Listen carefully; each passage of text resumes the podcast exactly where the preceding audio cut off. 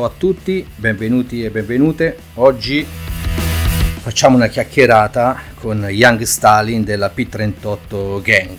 A fine novembre è uscito il loro primo disco che si chiama Nuove BR e apriti cielo, schiaffi in faccia a tutto ciò che è riferimento al mainstream, alla classe dominante, al potere, al capitalismo, però c'è da dire che anche tanti nel movimento non hanno, non hanno accolto benissimo questo disco.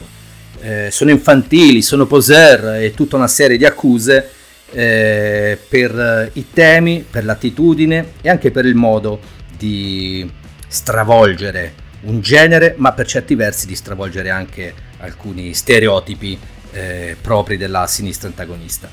Abbiamo intervistato Young Stalin e abbiamo parlato con lui di musica, di società, di droghe e del progetto artistico della P38 Gang, ma anche di politica e di, e di lotta rivoluzionaria. Ringrazio i compagni che hanno reso possibile l'intervista, quelli che hanno lavorato le domande e quelli che poi l'hanno condotta, l'hanno condotta direttamente. Grazie a tutti e buon ascolto. Avanti!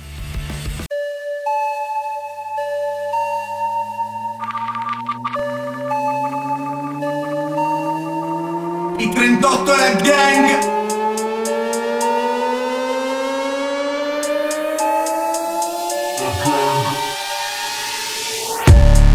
Renato Curcio Maglia di Gucci. Fatto di tutto Ho fatto di tutto. Sto nel mio center Cibo bio e la mette. Porco Dio sempre Poli Contenuto dell'intervista di responsabilità dell'intervistato. Qui siamo ben convinti che la rivoluzione socialista sia all'ordine del giorno. Eh,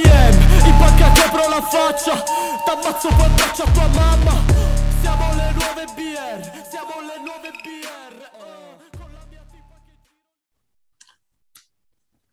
Allora, io come prima domanda partirei proprio semplice e ti chiederei come nasce il progetto musicale del P38.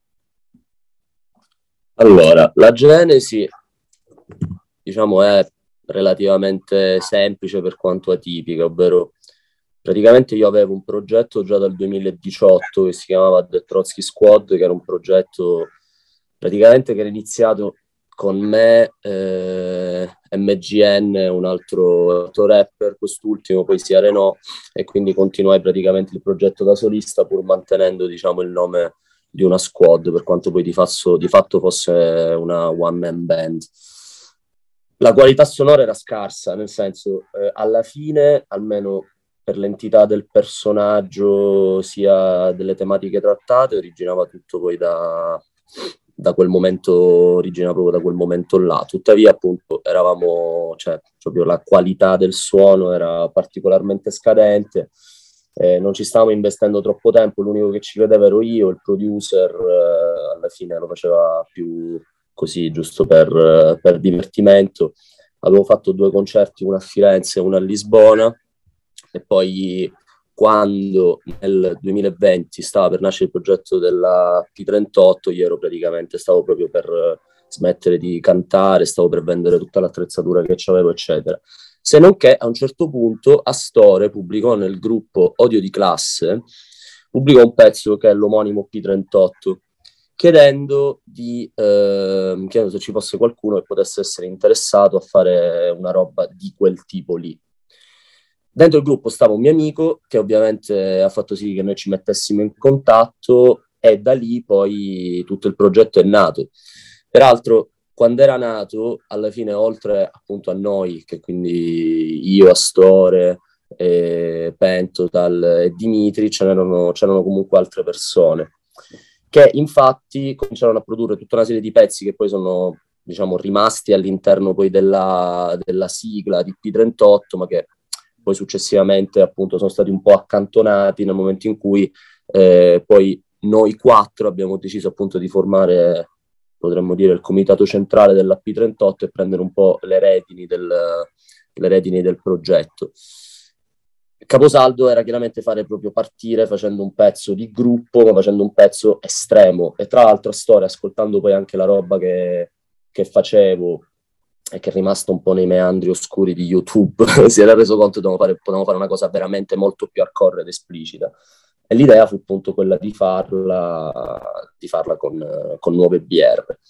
Dici infatti in nuove BR suoniamo noi tutti della P38 e poi è stato quasi una sorta di continuazione naturale quella di, di continuare noi quattro, non escludendo diciamo tutti quelli che, che vi avevano partecipato, ma più che altro perché la nostra idea era quella di non creare un gruppo che si mantenesse eh, che si mantenesse quasi come, come, episodio nella scena rap o comunque solamente della P38, ma da cui appunto potesse scaturire un uh, progetto ben coeso e che portasse poi di fatto un album. Quindi questo qui è stato il modo in cui, il modo in cui è nata la P38, ripeto, un modo particolarmente atipico perché comunque è nata sul web. Noi avevamo fatto tutta una serie di pezzi e stavamo già lavorando all'album, è la prima volta che ci siamo beccati tutti e quattro assieme, calcolate, a novembre 2020 uscì 9BR, la prima volta che ci beccamo tutti assieme di persona eh, fu a giugno, quindi comunque complice il covid, complice comunque le distanze, tanti altri cazzi personali a non riuscirci a beccare, ha fatto sì appunto che la cosa slittasse, quindi, eh, quindi questo è stato, siamo riusciti comunque a fare un progetto mantenendoci online. È fattibile? Sì, è fattibile, è una sbatta pure. Ecco. Ok, ok. okay. Come seconda domanda volevo entrare un po' di più nel personale, nella tua figura. Volevo sapere mm-hmm. chi è uh, Young Stalin e diciamo, le esperienze di vita che ti hanno, ti hanno portato a, a, questo tipo di musica, le influenze che hai avuto. Eh, allora, quando, fa, quando, mi si fa questa domanda è particolarmente difficile rispondere, più che altro perché ehm, una delle problematiche che si ha nel, nel portare poi un, eh, uno pseudonimo di questo tipo è che eh, chiaramente entrano in gioco da un lato aspetti personali anche molto spesso inconsci che poi vengono ad essere esagerati e dall'altro appunto tutta una serie di percorsi di vita personali che ovviamente dovrebbero essere diciamo rimossi o eh, quantomeno non eh, descritti accuratamente. Quindi cercherò di essere più possibile elusivo su aspetti miei personali che possono essere ricondotti alla mia persona per quello che faccio al di fuori poi della P38.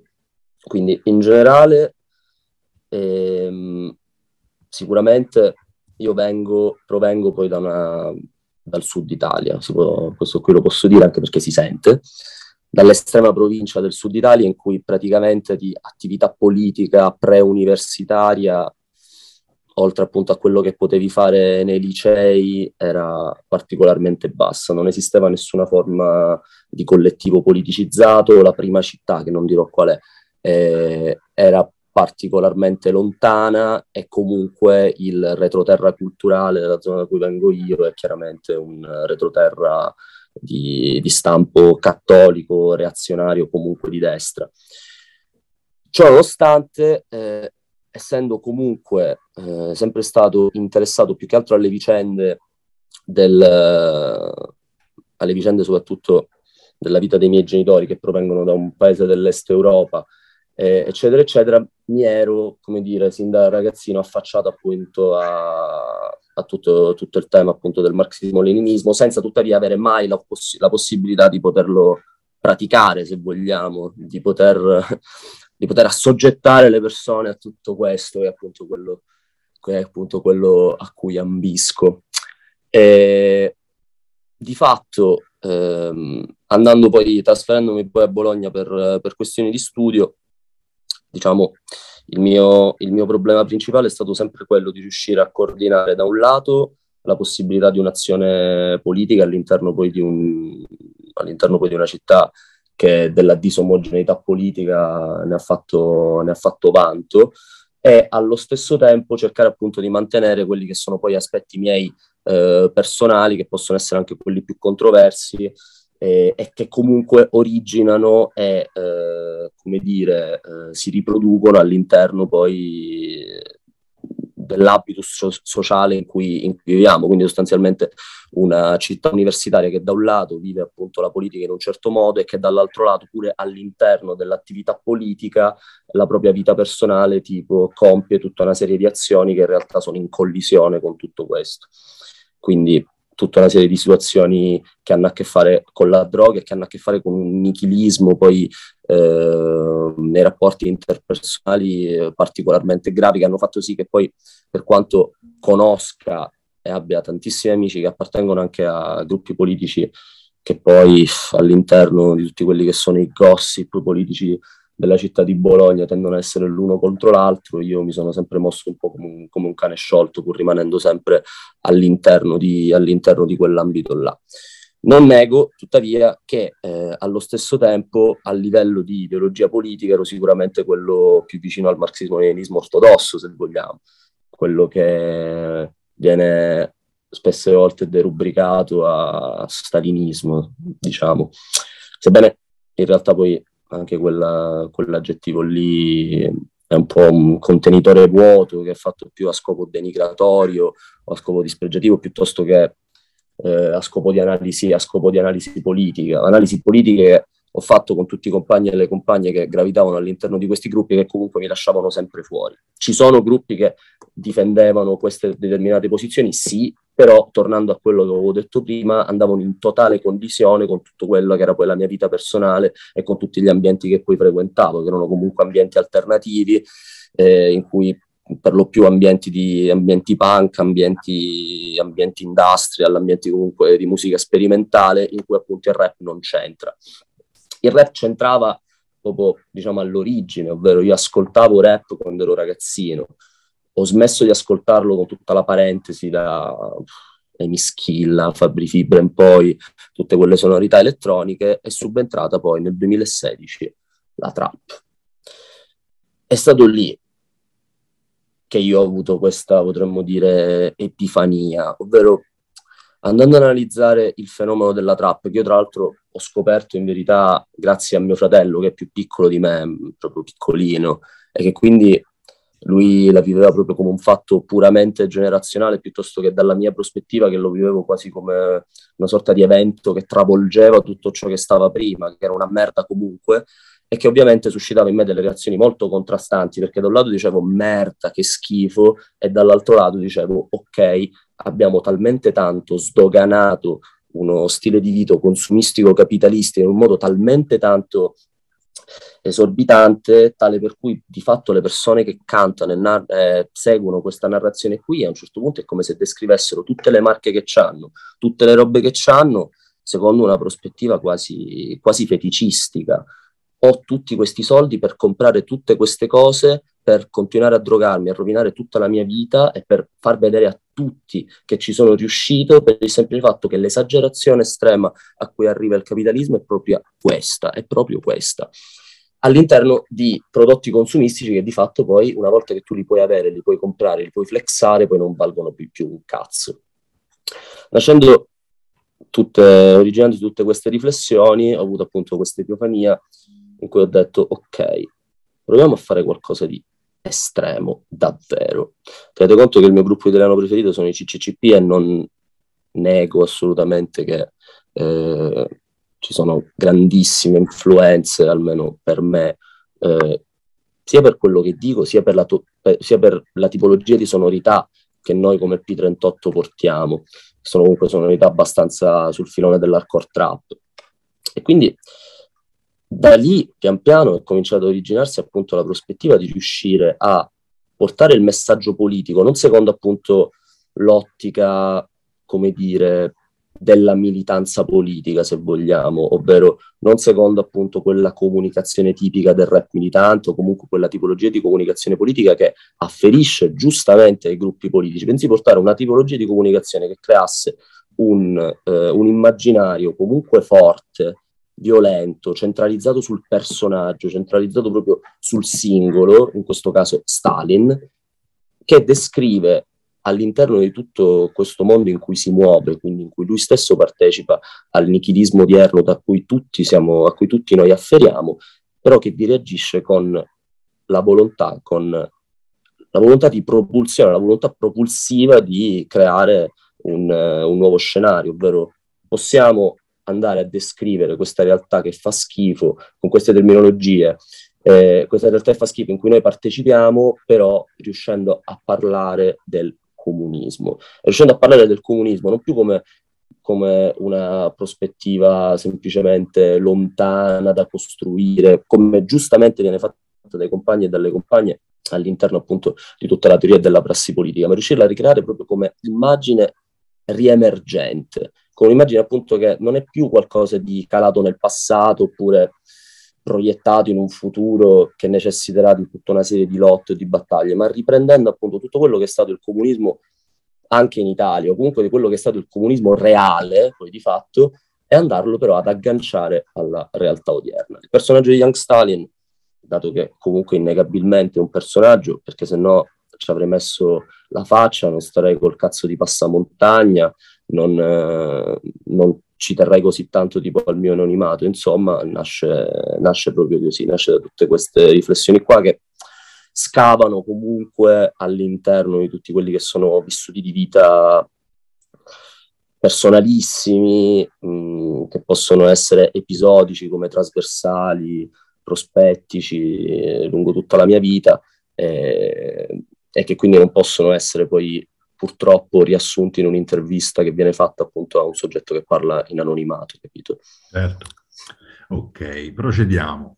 E nei vostri pezzi aggredite alcuni degli stereotipi culturali a cui vengono educate le giovani, le nuove generazioni. Invitate a disinfettarsi con la mucchina dopo ogni contatto con un boccognano, mettete in ridicolo il sessismo maschilista, augurate giustamente una vacanza in Libia a Marco Minniti. Il vostro è uno sfogo, oppure volete mandare un messaggio di contrasto, oppure è una combinazione delle due cose?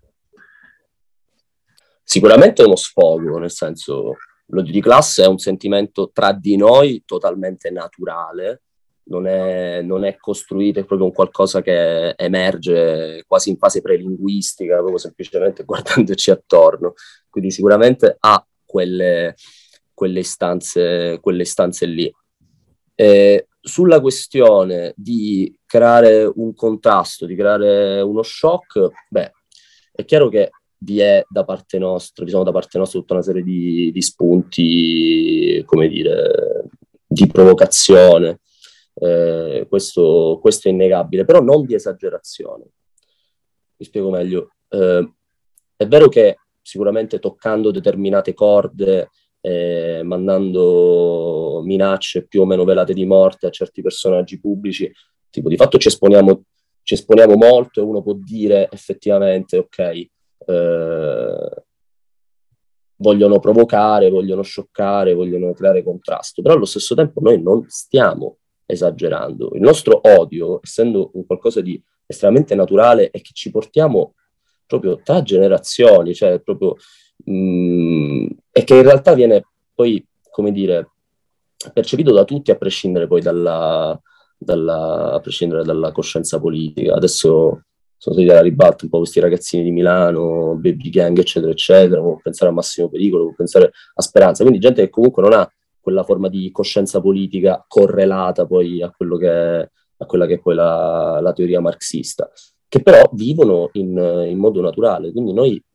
provochiamo, ma provochiamo perché sappiamo che si ingenererà una, un sentimento appunto di fastidio nelle persone eh, che non approvano eh, la nostra ideologia, però non stiamo esagerando, non stiamo esagerando. Nel momento che sono stati ormai, come dire, messi alla ribalta tutta una serie di cose come se fossero, come se fossero normali, ma dico proprio dalla precarietà al lavoro, all'alternanza scuola-lavoro, a tutta una serie di tantiss- tantissimi, tantissimi temi che che, che, esistono e che ormai sono stati completamente normalizzati secondo quella determinata narrazione là, noi proprio vediamo come la nostra proposta e le frasi che diciamo come qualcosa di buon senso. Cioè noi quando, quando facciamo queste frasi qua, Mario Draghi nel cofano, sparo a questo, sparo a quello, eccetera, eccetera, eh, non facciamo mai un commento di noi, ah, è esagerato. Al massimo commentiamo, no, ma secondo me dovresti metterle in questa forma perché, perché suona meglio perché per noi è, è proprio la normalità. Non c'è nulla di anormale nell'odiare questi personaggi qui, nell'odiare il mondo in cui viviamo, non c'è proprio nulla di sbagliato nell'andare a decantarlo in questo modo. E, e, e quindi sì, quindi, quindi, questo, insomma. Ok, va benissimo. Allora, in realtà alcuni dei temi contenuti nella prossima domanda sono già stati anticipati nel corso dell'intervista, comunque è un'occasione per approfondirli. Sì. Inserite nella corrente musicale del genere trap, che oggi va per la maggiore sì. dei giovani, ne usate i ritmi, il linguaggio, lo stile, per parlare a modo vostro di lotta di classe. Il vostro album si intitola Nuove BR ed è anche il titolo di uno dei vostri primi pezzi. In genere nei, vos- nei, vostri pezzi non mancano i riferimenti ai grandi, ca- ai grandi capi del movimento comunista internazionale. Il tuo stesso nome d'arte si ispira a Stalin. È l'esempio della vostra operazione di ribaltamento. Prendete il linguaggio spesso violento, nichilista, becero del genere e provate a surclassarne i riferimenti tipici con altri che parlano di rifiuto, dei simboli capitalisti di odio di classe. Possiamo dire che è questa la vostra missione? Sì, assolutamente, assolutamente. Il tema del, del ribaltamento, oppure come direbbero, come direbbero alcuni che si ispirano alle filosofie francesi, che eviterò di dissare in questo momento, détournement, ecco, rappresenta sicuramente la, mh, proprio l'asse centrale del, del progetto della P38. Fermo restando che comunque non è che la scelta del genere musicale è stata un qualcosa di studiato a tavolino, ecco, perché uno può pensare, vabbè, hai preso il genere pop di fatto, perché poi la trap è il nuovo pop, per eh, operare tutto questo cambiamento paradigmatico, appunto, eh, mediante eh, il pop. Utilizzi sostanzialmente il pop, quindi la trap, come mezzo, ma noi no, non, non è così, a noi piace la trap. Piace perché siamo comunque degli ascoltatori di rap e questo eh, nel senso uno può pensare il cazzo che vuole poi su di noi, però su, sul fatto però sappiamo rappare, la musica rap ci piace, la trap ci piace e quindi semplicemente a noi dava particolare fastidio eh, che all'interno di eh, poi un genere musicale che per sua natura è espressivo nelle parole non andasse cioè non, esistesse nessuno che potesse appunto, che facesse qualcosa di diverso, comunque più, più connaturato poi a quello che è, che è l'odio di classe, che è il nostro odio di classe. Cosa appunto che esisteva storicamente nel rap italiano e che ha rappresentato poi di fatto la principale spina nel fianco perché appunto non avvenisse prima, si è lasciato in mano a tutta una serie di personaggi più o meno discutibili della scena rap italiana contemporanea, di poter fare il bello e cattivo tempo, sia con le etichette discografiche, sia con eh, sia appunto facendo delle canzoni di merda, per poter appunto andare a eh, creare, come dire, un filone, un filone, come dire, appunto musicale che di fatto non, non funzionava, andava a riprodurre eh, poi il, il sistema sociopolitico in cui viviamo. Quindi sì, il ribaltamento, ribaltamento ma con tanto amore per il genere. Ecco. E come siete arrivati a questa sintesi e che difficoltà avete incontrato? Mm, ripeto, mm, uno, come ho detto prima, tutto quello che noi abbiamo fatto è stato tutto straordinariamente naturale. Ed è stato straordinariamente naturale perché, eh, diciamo, gli aspetti più primordiali dell'odio erano tutti condivisi.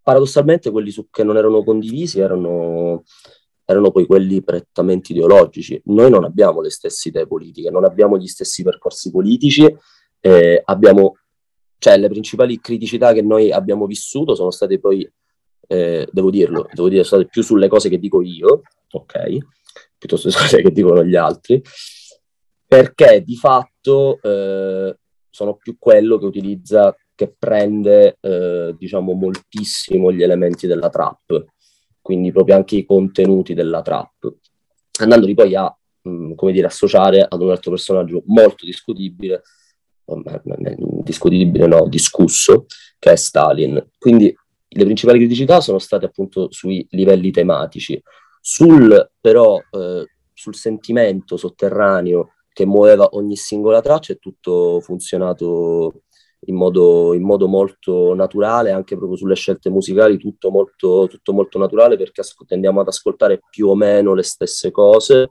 Io sono più vicino ad ascoltare magari roba più hardcore americana eh, o comunque più sperimentale eh, e questo qui appunto è il progetto di evoluzione che noi vorremmo fare per, uh, per i prossimi pezzi in realtà. E, um, ripeto, il limite quindi sono stati quello che ho detto adesso e la distanza. Questo è poco ma sicuro. Il fatto di fare tutto online è stato un, uh, un, problema, un problema molto grave che speriamo presto di risolvere. Ok, eh, dai vostri testi si desume, e anche la, le risposte che hai dato lo dimostrano, che indicate chiaramente un nemico da combattere e attorno a questo costruite anche un immaginario. Meno decifrabile è eh, l'orizzonte politico di prospettiva eh, mm. indicate a chi vi ascolta. E qui la domanda, che paese sogna Young Stalin? Un'Italia socialista? Un'Italia in mano ad un bizzarro clan malavitoso che spaccia sostanze inneggiando alla bandiera rossa, oppure il no future eh, del vecchio movimento punk? assolutamente Italia socialista con un unico partito, dittatura del proletariato e quindi con un dittatore, assolutamente quello. Su, sulle altre proposte che mi hai fatto eh, chiaramente uno può pensarle perché dice, vabbè, però Young Stalin parla di socialismo e si chiama Stalin, poi si mette a parlare del fatto che, che si droga oppure che è il ciapo. Torniamo, torniamo sempre su quell'aspetto là, no? Ovvero siamo talmente tanti, tanto lontani da, dalla costruzione di un'Italia socialista reale che in realtà noi dobbiamo utilizzare poi di fatto mezzi comunicativi che ormai sono stati sdoganati completamente. Quindi il fatto che io sia il ciapo, del fatto che dico che nel naso, nel naso cacio e pepe, o tutta una serie di altri riferimenti, il fatto che è spada nel braccio, eccetera, eccetera, non sono cose che di fatto sono lontane rispetto alla realtà odierna. Cioè, vi è una sorta di gioco diverso, vi sono quasi due temporalità quando scrivo. Da un lato la fissità contemporanea, quindi la merda e le cose magari anche più controverse, dall'altro la, la via trasversale, la via longitudinale al socialismo, che non saremo noi a fare chiaramente. Per questo noi, e soprattutto io, entro mega in contrasto con il rap militante storico, perché di fatto è stato proprio, come dire, proprio la palla al piede per qualsiasi sviluppo, sia in termini musicali e artistici, sia mh, nella possibilità di poter arrivare anche ai ragazzini e di potersi, di potersi far ascoltare come genere. Quindi sì, assolutamente, dittatura del proletariato, non sarò io il dittatore perché sicuramente sarò morto da anni e come minimo il socialismo, come mi ha detto Astore una volta, prima lui era contrario, però adesso Astore ha cambiato idea, almeno 2000 anni di dittatura prima di annullare lo Stato, 2000 anni, la storia ce lo suggerisce. Eh, sarà un mondo libero perché sarà la dittatura del proletariato alleata al resto delle masse popolari contro gli sfruttatori borghesi. Sarà il mondo che è più libero eh. non è mai esistito. Come era? Assolutamente, assolutamente. Ma noi cantiamo, noi inne, inneggiamo alla libertà. Il mio obiettivo è il fatto che l'area semantica negativa che sta attorno alla parola dittatura venga presto annullata. La parola dittatura è una bella parola, la parola democrazia è brutta o comunque controversa, se vogliamo. Eh sì, per il significato che ha assunto oggi, sì. E di nuovo, sempre una domanda sullo stesso filone. Eh, sì. Con i vostri riferimenti alle droghe, all'evasione, allo sballo, non vi sembra di ricascare nel medesimo messaggio nichilista che oggi va per la maggiore, non vi sembra di rischiare di tinteggiare di rosso stereotipi culturali sempre borghesi e reazionari?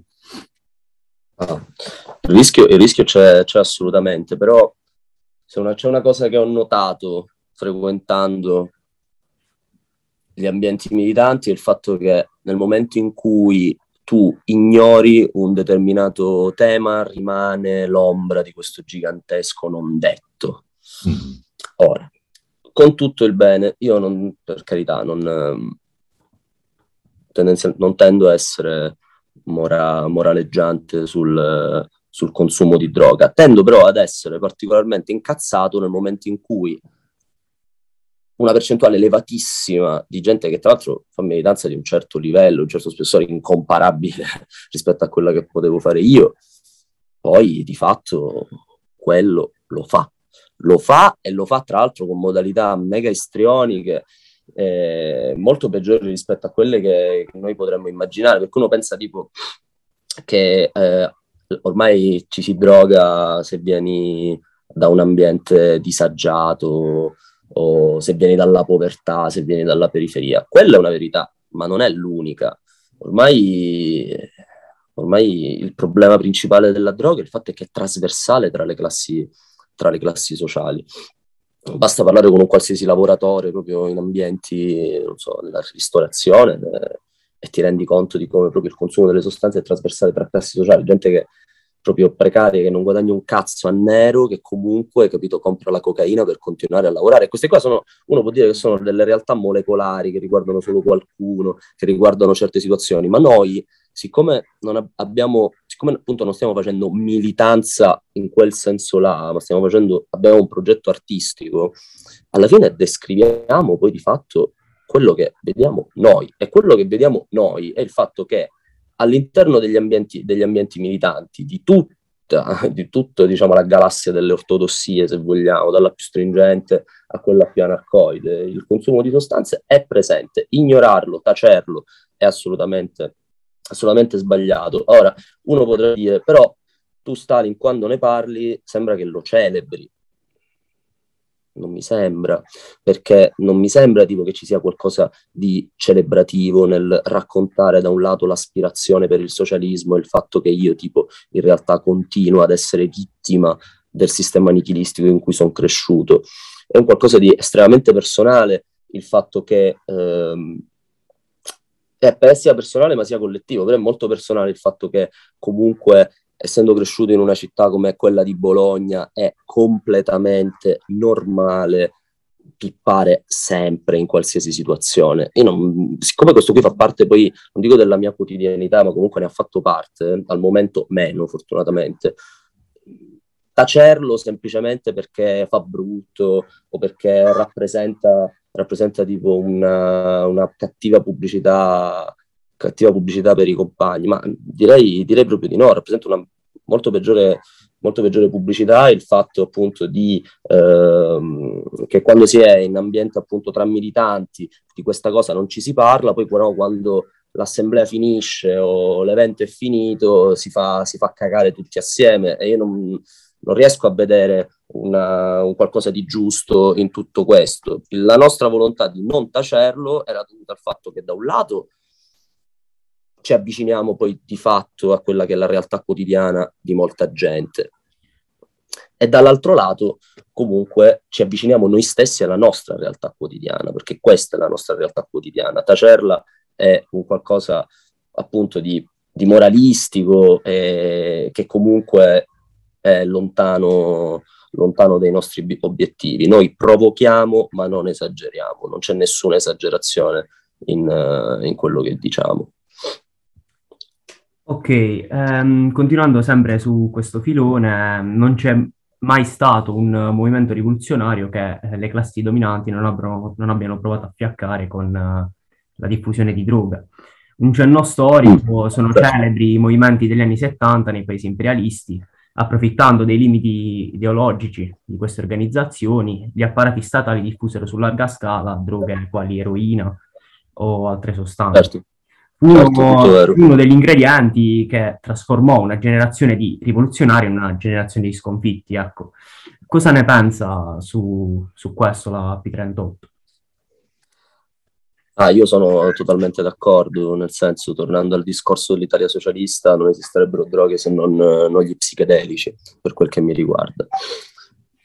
Che non ritengo droghe, questo è un altro discorso. Ehm, cosa ne posso pensare? Il punto è che torniamo sempre a quel discorso lì. Eh, il tema è sdoganato, ma è sdoganato da un bel po' di tempo eh, a questa parte. Eh, sulla, sulle ragioni che hanno immesso la droga nel mercato sono totalmente d'accordo, quella non, non, non, ci, sono, non ci, sono, dubbi e, ed è proprio, cioè ormai è autoevidente questa cosa qua. Posso dire cosa ne penso io? Io non ho dubbi sul fatto che eh, nel mondo ideale mio non esisterebbero, non esisterebbero sostanze che sono assolutamente state introdotte dal capitalismo e dalla borghesia appunto per annichilire proprio tutto lo spirito rivoluzionario dei giovani e sono assolutamente d'accordo con quello che facevano negli anni 70, non sono un libertario. Però allo stesso tempo, dal momento che A, il nostro è un progetto artistico, e sottolineo artistico, è vero che si, si muove dentro quella linea, siamo di quel mondo lì, però è un progetto artistico e che soprattutto ha la sfida di sviluppare un, uh, un processo quasi rappresentazionale poi della realtà, quasi la fotocopia della realtà. Da un lato le aspirazioni, essere Stalin, dall'altro la realtà, la droga. Qui torniamo sempre lì, insomma, ehm, nel mio mondo ideale non ci sarebbe la droga, la droga è presente, vive in noi, vive in tutte le persone che comunque fanno militanza anche a un livello molto alto, anche molto ortodosso, però tacerla, ok, è, eh, oppure giudicarla secondo, ehm, secondo semplicemente magari una debolezza dello spirito, una debolezza individuale, quando per esempio questo negli ambienti più ortodossi magari viene fatta, viene utilizzata appunto questa retorica qua, secondo me è sbagliato per da un lato il fatto che appunto, come dire, il, come dire, l'estensione del capitalismo ormai è proprio è, è totalizzante, ormai tocca proprio qualsiasi, qualsiasi quasi, quasi, ogni centimetro di pelle, potremmo dire, ogni centimetro della propria vita.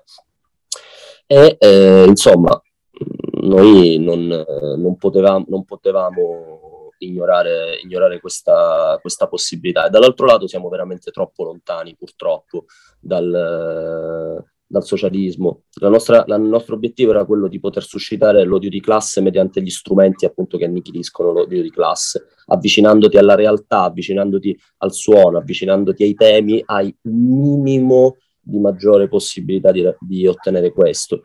E qui lo dico, adesso me ne vanto, se dobbiamo prendere un po' tutti i gruppi rap di ispirazione politica comunista, comunque di sinistra, che ci sono stati negli ultimi, to, facciamo, vent'anni, posso dire che noi siamo assolutamente i più ascoltati. Ci sarà un motivo o no? Eh, tu affermi che non va taciuta eh, la realtà, e questo è giusto, eh, oltre che non tacerla, forse il passetto in avanti da fare però è anche mettersi nell'ottica di promuovere una resistenza attiva alle trappole di intossicazione dei cuori e delle menti, che sono le droghe, le sostanze, ma non solo, sono numerose. Questa qui è una domanda molto difficile. Eh, il, eh, è partic- secondo me proprio il, mm, la difficoltà principale sta nel riuscire a comprendere come istanze di natura individualistica, ehm, quindi personali, quindi tutti i vissuti personali, proprio la manifestazione della vita di ciascuno di noi eh, non vada, come dire, ad essere inficiata poi da tutti poi quelli che sono eh, diciamo, i suggerimenti, i suggerimenti, appunto del, i suggerimenti appunto del capitalismo, i suggerimenti nichilistici del capitalismo. Il problema è che in realtà l'unico modo che può essere fatto, a mio avviso, è abolire all'interno di quelli che sono ambienti di natura politica di sinistra istanze, potremmo dire, libertarie. Non è infatti un caso che comunque per mia conoscenza in tutto all'interno di quei collettivi eh, in cui le istanze libertarie sono presenti, eh, il consumo è sicuramente molto più alto, a differenza invece di organizzazioni già più ristrette eh, o comunque molto più rigide, molto più gerarchizzate, che però allo stesso tempo, molto spesso, tenendo in considerazione la difficoltà nel rappresentare poi la realtà in persone che non sono politicizzate affatto, fanno presa per esempio, è molto, cioè almeno per come lo, la percepisco io, per esempio frequentando movimenti più ortodossi che hanno dei numeri anche più ristretti, eh, il problema principale è proprio il fatto che da un lato vi è la volontà di partecipazione totalizzante alla vita del militante, alla, alla vita politica, e allo stesso tempo però eh, questo fa sì appunto che eh, diciamo tutti gli aspetti individuali tendono ad essere soppressi oppure semplicemente derubricati come l'ennesimo, l'ennesimo vizio, eh, l'ennesimo vizio borghese. Però noi sappiamo, ormai il capitalismo è proprio prelevato ogni, ogni, ogni, elemento, ogni elemento di alterità, è tutto il medesimo uguale. E, e quindi riuscire, riuscire, a resistere in entrambe le forme all'interno appunto di un, di un, movimento di più ampio respiro che tende appunto a valutare come possibili tutte le istanze individualistiche, dall'altro movimenti politici molto ristretti, molto ortodossi che però non fanno presa con la realtà, rappresentano comunque due estremi che eh, a mio avviso purtroppo almeno sul tema specifico che mi avete chiesto non riescono, non riescono a funzionare. Secondo me l'unico modo attuale per poterlo fare non è tanto prendere una posizione sulla piena libertà alla droga, sulla pieta, piena abolizione alla droga, ma sulla piena discussione della droga, sulla piena discussione a, proprio a, come dire, a, a viso aperto proprio del fatto che la droga è presente, colpisce anche militanti di un, di un certo livello e che li colpisce perché non è attraverso unicamente la teoria politica o l'attività politica che si riesce ad esentare,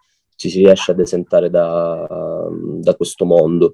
Non è attraverso, a mio avviso, il ricorso diciamo, a, un, a un certo primitivismo teorico che se vogliamo fare una battaglia ad oggi, quindi nel 2022, che riusciamo a, ad arrivare ad un'analisi, ad un'analisi politica, comunque sociale del problema. Infatti, ripeto, torniamo sempre lì, la P38 è, fa incazzare per queste ragioni qua, fa incazzare proprio per questo, perché da un lato porti temi dell'ortodossia in un certo modo e poi porti poi quelli delle istanze individualistiche dall'altro, però quella per me è de- l'unica descrizione attuale della realtà, non penso che stimolo un eh, ragazzino, eh, diciamo uno studente medio a cominciarsi a drogare, nel senso già si drogano, non, già si drogano senza che, ci, senza che venga io tipo, a stimolarli a farlo, in realtà proprio stimolandoli proprio a voler odiare i padroni, a volerli mandare sul cazzo di treno, ucciderli, in realtà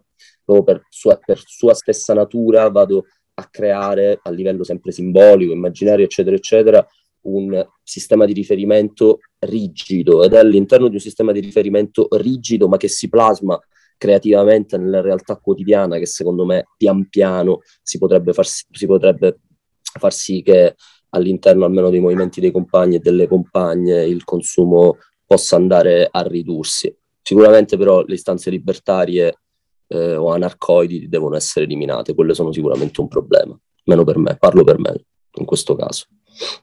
Perfetto, allora un'ultima domanda eh, inerente un po' dal lato eh, estetico alla vostra produzione artistico-musicale e a un pensiero sociale riguardante il ruolo dell'arte.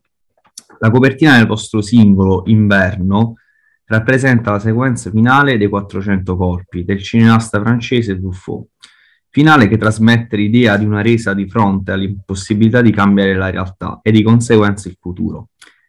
Secondo voi qual è il ruolo dell'arte? Lo vedete come uno strumento per contemplare o evadere la realtà oppure uno strumento per contribuire a cambiarla?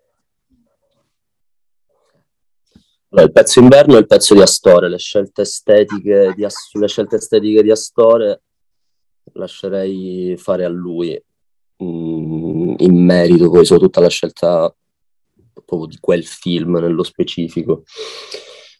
Come la vedo, come la vedo io, sì, io credo appunto che mediante, mediante l'arte, cioè sicuramente non sono tipo un fan dell'estetismo, un fan dell'arte per l'arte.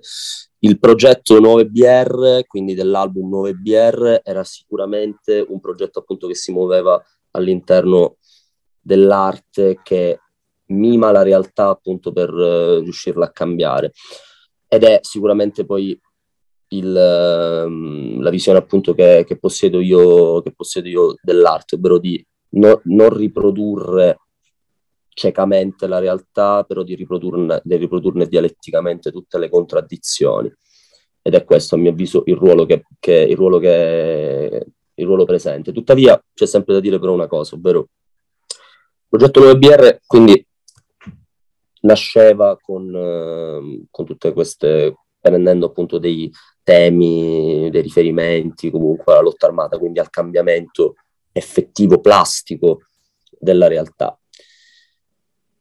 E, ed è stato poi l'origine della P38 ed è, e comunque abbiamo poi diciamo eviscerato più o meno quasi tutti poi quelli che sono i temi del conflitto tra capitale, eh, tra capitale e lavoro che sono diciamo attuali.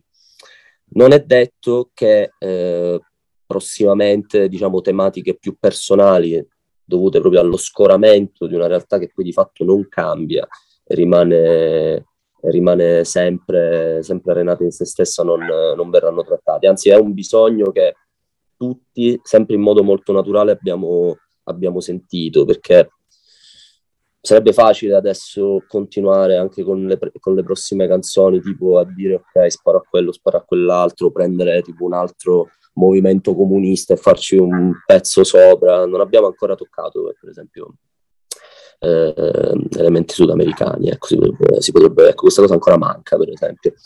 Eh, il Vaticano anche. ah? Il Vaticano, ricordatevi di toccare il Vaticano. Il Vaticano, è vero, è vero, è vero. Il Vaticano, eh, però proprio Carlo Bonomi era, cioè ce ne sono veramente tanti, capito? Carlo Bonomi era sicuramente proprio uno dei primi da inserire più e più volte, così come anche Bruno Vespe, personaggi dello spettacolo, comunque tutto cade molto nell'attualità. Credo che adesso, visto che comunque diciamo, l'entità della violenza che abbiamo descritto è ormai, è ormai palese, siamo anche maturi per riuscire proprio a descrivere come ci si sente all'interno appunto di un... cioè come ci si sente una persona che dentro il cuore ha proprio una, una pulsioni così violente e, e, così rabbiose, far sentire effettivamente come ci si sente quando poi di fatto, pur stimolando diciamo, l'odio nelle persone, poi quello che ti rimane è un inesplicabile senso di vuoto. Quindi secondo me l'evoluzione che noi dobbiamo fare come P38 eh, anche poi nelle cose che tratto io è, è quella e rappresenterà diciamo la seconda sfida del progetto. Ok, eh, beh, noi abbiamo esaurito la nostra lista di domande. Eh, grazie Dai, compagno del, dell'intervista che ci hai rilasciato. Bella per voi, Prolez, bella per voi, grazie a voi.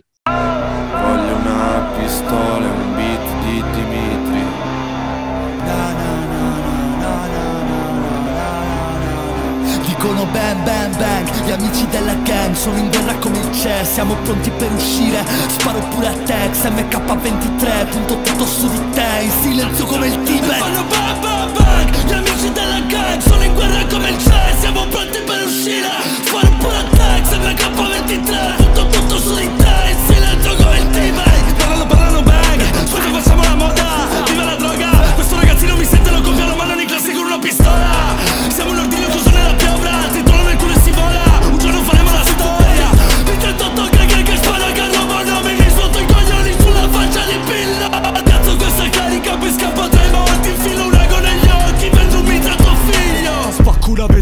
le fila, ho un volo per la Cina, sto fumo non inquina. Questa droga me la prendo solo perché mi rovina. Sortire una pila ma la mia bambina farò una rapina. Una K47 per lo sbirro quando arriva Si stava meglio prima, Stalin cocaina. 9 DR dentro l'Audi. Cuscino e faccia spengo l'audio. C'eravamo tanto amati.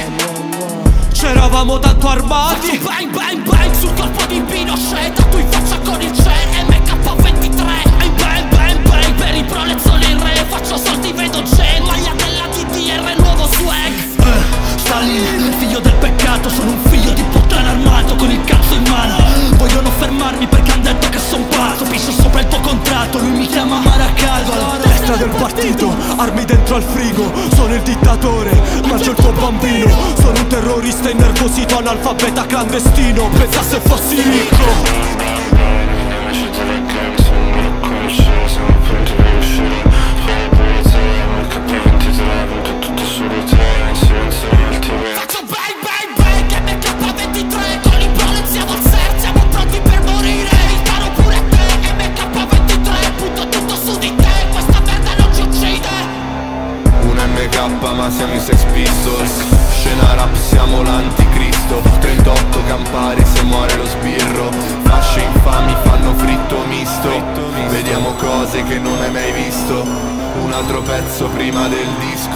Un altro magistrato su chi l'ha visto. Fasce infami fanno fritto misto. Fritto misto